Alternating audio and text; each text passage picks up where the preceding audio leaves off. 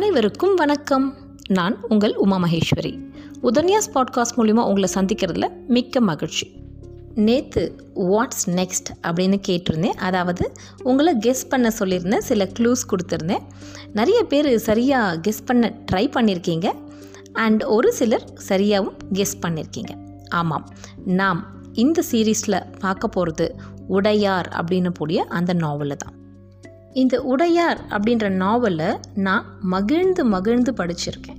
ரொம்பவே சந்தோஷப்பட்டு பிரமிச்சு போய் வாவ் நம்ம தமிழர்களில் இவ்வளோ பெருமை இருக்கா இவ்வளோ மேன்மை இருக்கான்னு அப்படியே நம்மளை பற்றி நம்மளே பெருமைப்படக்கூடிய ஒரு விஷயமா இந்த நாவல் இருக்கும். நான் அவ்வளோ மகிழ்ந்திருக்கேன் இந்த நாவலை படிக்கும் பொழுது.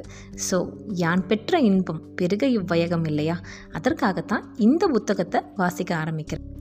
நம்மளுடைய வரலாறை நல்லா தெரிஞ்ச ஒவ்வொருத்தருமே தங்களோட மனசில் ராஜராஜ சோழனுக்கு ஒரு பெரிய சிம்மாசனத்தை போட்டு அதில் உட்கார வச்சுருப்பாங்க. ஆமாங்க. இப்படி ஒரு அரசன் எப்படிலாம் ஆண்டிருப்பார் அப்படின்றத பார்க்கணும். எல்லாருக்குமே ஒரு பெரிய பிரமிப்பு நம்ம தஞ்சாவூர் பெரிய கோயிலை பற்றி இல்லையா? ஸோ அந்த கோவிலில் அந்த அரசன் எப்படி தான் கட்டினார் அப்படின்னு பல கற்பனைகள் எல்லாம் இருக்குது நமக்கு. இந்த மாபெரும் அரசனுக்கு இவ்வளவு பெரிய ஒரு கோவிலை கட்டணும்? அதுவும் வித்தியாசமாக கட்டணுன்ற எண்ணம் ஏன் வந்துச்சு? இதெல்லாம் செய்யறதுக்கு அவருக்கு எங்கேருந்து பொருள் கிடைச்சது? எங்கேருந்து ஆட்கள் கிடைச்சாங்க?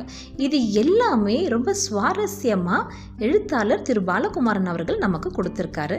அதை தான் நம்ம படிக்க சாரி சாரி இப்போ நீங்கள் கேட்க போகிறீங்க நான் வாசிக்க நீங்கள் கேட்க போகிறீங்க எல்லாருக்குமே பொன்னியின் செல்வன் இன்றைக்கும் பச்சை பசுமையாக நம்ம மனசில் இருக்கும். கல்கி ஐயா எழுதினது. ஸோ பொன்னியின் செல்வனில் younger version of uh, Rajaraja சோழனை பார்த்துருப்போம். இதில் இன்னும் ஒரு மெச்சூர்டு வெர்ஷன் ஆஃப் ராஜராஜ சோழனை பார்க்க போகிறோம் ஸோ ரெடியாக இருப்பீங்கன்னு நினைக்கிறேன் கேட்கறதுக்கு. இன்னைக்கு எழுத்தாளரின் பக்கம். ஒரு எழுத்தாளர் அந்த புத்தகத்தை எழுதுறதுக்கு முன்னாடி அவர் மனசில் என்னென்னலாம் தோணுச்சு அப்படிங்கிறது தான் அந்த எழுத்தாளரின் பக்கம். ஸோ அதை தான் இன்றைக்கி நம்ம பார்க்க போகிறோம் உடையார் ஒரு முன்னோட்டம். அமரர் கல்கி தன்னுடைய பொன்னியின் செல்வன் மூலம் பிற்கால சோழர் வரலாற்றை வெகு அழகாய் தமிழர்கள் நெஞ்சில் பதிய வைத்தார். அவர் போட்டு கொடுத்த மேடையில் அடுத்த எழுத்தாளன் தன் நாடகத்தை அரங்கேற்றுவது எளிதாகிறது. இந்த நாவலில் ராஜராஜேஸ்வரம் என்கிற தஞ்சை பெரிய கோவிலை கட்டும் விஷயத்தை நான் மையமாக எடுத்துக்கொள்கிறேன். சோழர் கால வாழ்க்கை எப்படி இருக்கும் என்று கற்பனை செய்திருக்கிறேன். இதற்கு ஸ்ரீ நீலகண்ட சாஸ்திரியாரும் ஸ்ரீ சதாசிவ பண்டாரத்தாரும் எனக்கு துணை. இவர்கள் தமிழர் நாகரிகத்தை தமிழருக்கு காட்டிய தமிழர்கள் சரித்திர பேராசிரியர்கள். இன்றைய தமிழ்நாட்டின் மையம் அன்றைய சோழ மண்டலம். அதை பற்றி தெரிந்து கொள்ளாது தமிழர்கள் இருந்துவிடக்கூடாது அன்றைய வாழ்க்கை இன்று போல இல்லை. நாம் ஏற்றுக்கொள்ள முடியாத மாறுபாடான விஷயங்களை அவர்கள் கொண்டிருந்தார்கள். இப்போதையும் விட சாதாரண ஜனங்கள் அதிக நேர்மை நாணயத்துடன் வாழ்ந்திருக்கிறார் பல நூறு முறைகள் சோழ மண்ணில் அலைந்து மனசில் வாங்கிய விஷயங்கள் எல்லாம் இதில் ஊடாடுகின்றன. தொல்பொருள் துறையில் உள்ள கல்வெட்டு ஆராய்ச்சி நண்பர்கள் பல்வேறு தகவல்களை சொல்லியிருக்கிறார்கள். சனகாதி முனிவர்கள் இருவரை ராஜராஜன் கரூர் தேவர் என்று சொல்லி வருகிறோம். வலப்பக்கம் சரிந்த கொண்டையும் பெரிய மீசையும் இடுப்பில் துண்டும் கழுத்தில் மணி மாலையும் ஒரு காலை மடித்து உட்கார்ந்தபடியும் இருக்கும் ராஜராஜன் சில படங்களில் சிற்பங்களில் காட்சியளிக்கிறான். பிரம்மராயராய் இருக்கலாம் என்கின்ற எண்ணத்தோடு அடையாளம் தெரியாத ஒரு அழகு ஐம்பொன் சிலை தஞ்சை அருங்காட்சியகத்தில் இருக்கிறது. அவன் பரம்பரையினர் வணங்கிய பெண் தெய்வங்கள் பட்டீஸ்வரத்திலும் தஞ்சாவூரிலும் இன்றும் வழிபாட்டுக்குரியவைகளாக இருக்கின்றன. காவிரியின் நீர்வரத்து அன்றும் பிரச்சனை. நாகப்பட்டினத்து புயல் காலகாலமான விஷயம்.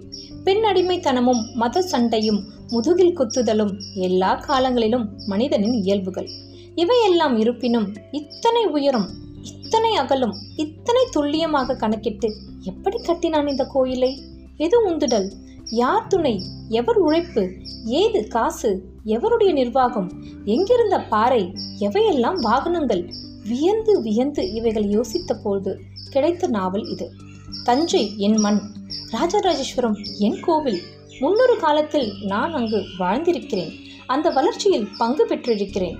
அன்று அங்கு என்னோடு இருந்தவரே இன்றும் என்னோடு இருக்கிறார் என்பதாகவும் என் மனம் நினைப்பதுண்டு. இது பிரம்மை அல்லது என் மனம் என்னிடம் சொல்லும் பொய். எது வேண்டுமானாலும் இருக்கலாம் ஆனால் சுகமாக இருக்கிறது. பிற்கால சோழர் நாகரிகத்தை உணர உணர மனம் அந்த சரித்திரத்தோடு ஒட்டிக்கொள்கிறது.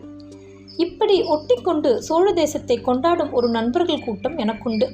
நாங்கள் அடிக்கடி பயணப்பட்டு மறுபடி மறுபடி அந்த இடங்களை உணர்ந்துவிட்டு வருவோம். விழுப்புரம் தாண்டி இடப்பக்கம் திரும்ப சோழத்தரம் என்கிற கிராமம் அதாவது சேத்தியா தோப்பு. உள்ளே நுழையும் போதே மனம் குதுக்கலிக்க துவங்கிவிடும். குடந்தை அருகே உள்ள பழைய அறையில் நடக்கும் பொழுது மனம் கதரும் அமன்குடியை பார்க்கும் பொழுது ஒரு கணம் நெஞ்சை அடைக்கும். அது கிருஷ்ணன் ராமனான பிரம்மராயர் கிராமம். வந்தியத்தேவனின் மாதேவியார் குந்தவை பிராட்டியார் என்று பொறிக்கப்பட்ட கல்வெட்டுகளை பார்க்கும் பொழுது கண்கள் சொருகும். தமிழர் நாகரிகம் எவ்வளவு பெரியது என்பதற்கு ஏகப்பட்ட சான்றுகள் இருக்கின்றன. அவைகளை உங்களோடு பகிர்ந்து கொள்ள இந்த நாவல் ஒரு முகாந்திரம். என்னை எழுத்தாளனாக்கிய தஞ்சை புன்னநல்லூர் மாரியம்மன் பொற்பாதத்தில் இந்த நாவல் முயற்சியை சமர்ப்பிக்கிறேன். ராஜராஜன் காலத்து வாழ்க்கையை இன்னும் நெருக்கமாக அவள் எனக்கு காட்டுவாள். மிகப்பெரிய தொடராய் இதை எழுத எண்ணம் பூண்டிருக்கிறேன். என் சத்குருநாதன் திருவண்ணாமலை மகான் யோகி ராம் சுரத்குமார் துணை. அன்புடன் பாலகுமாரன். நாளை நம்ம முதல் அத்தியாயத்தை பார்க்கலாம். நன்றி வணக்கம்.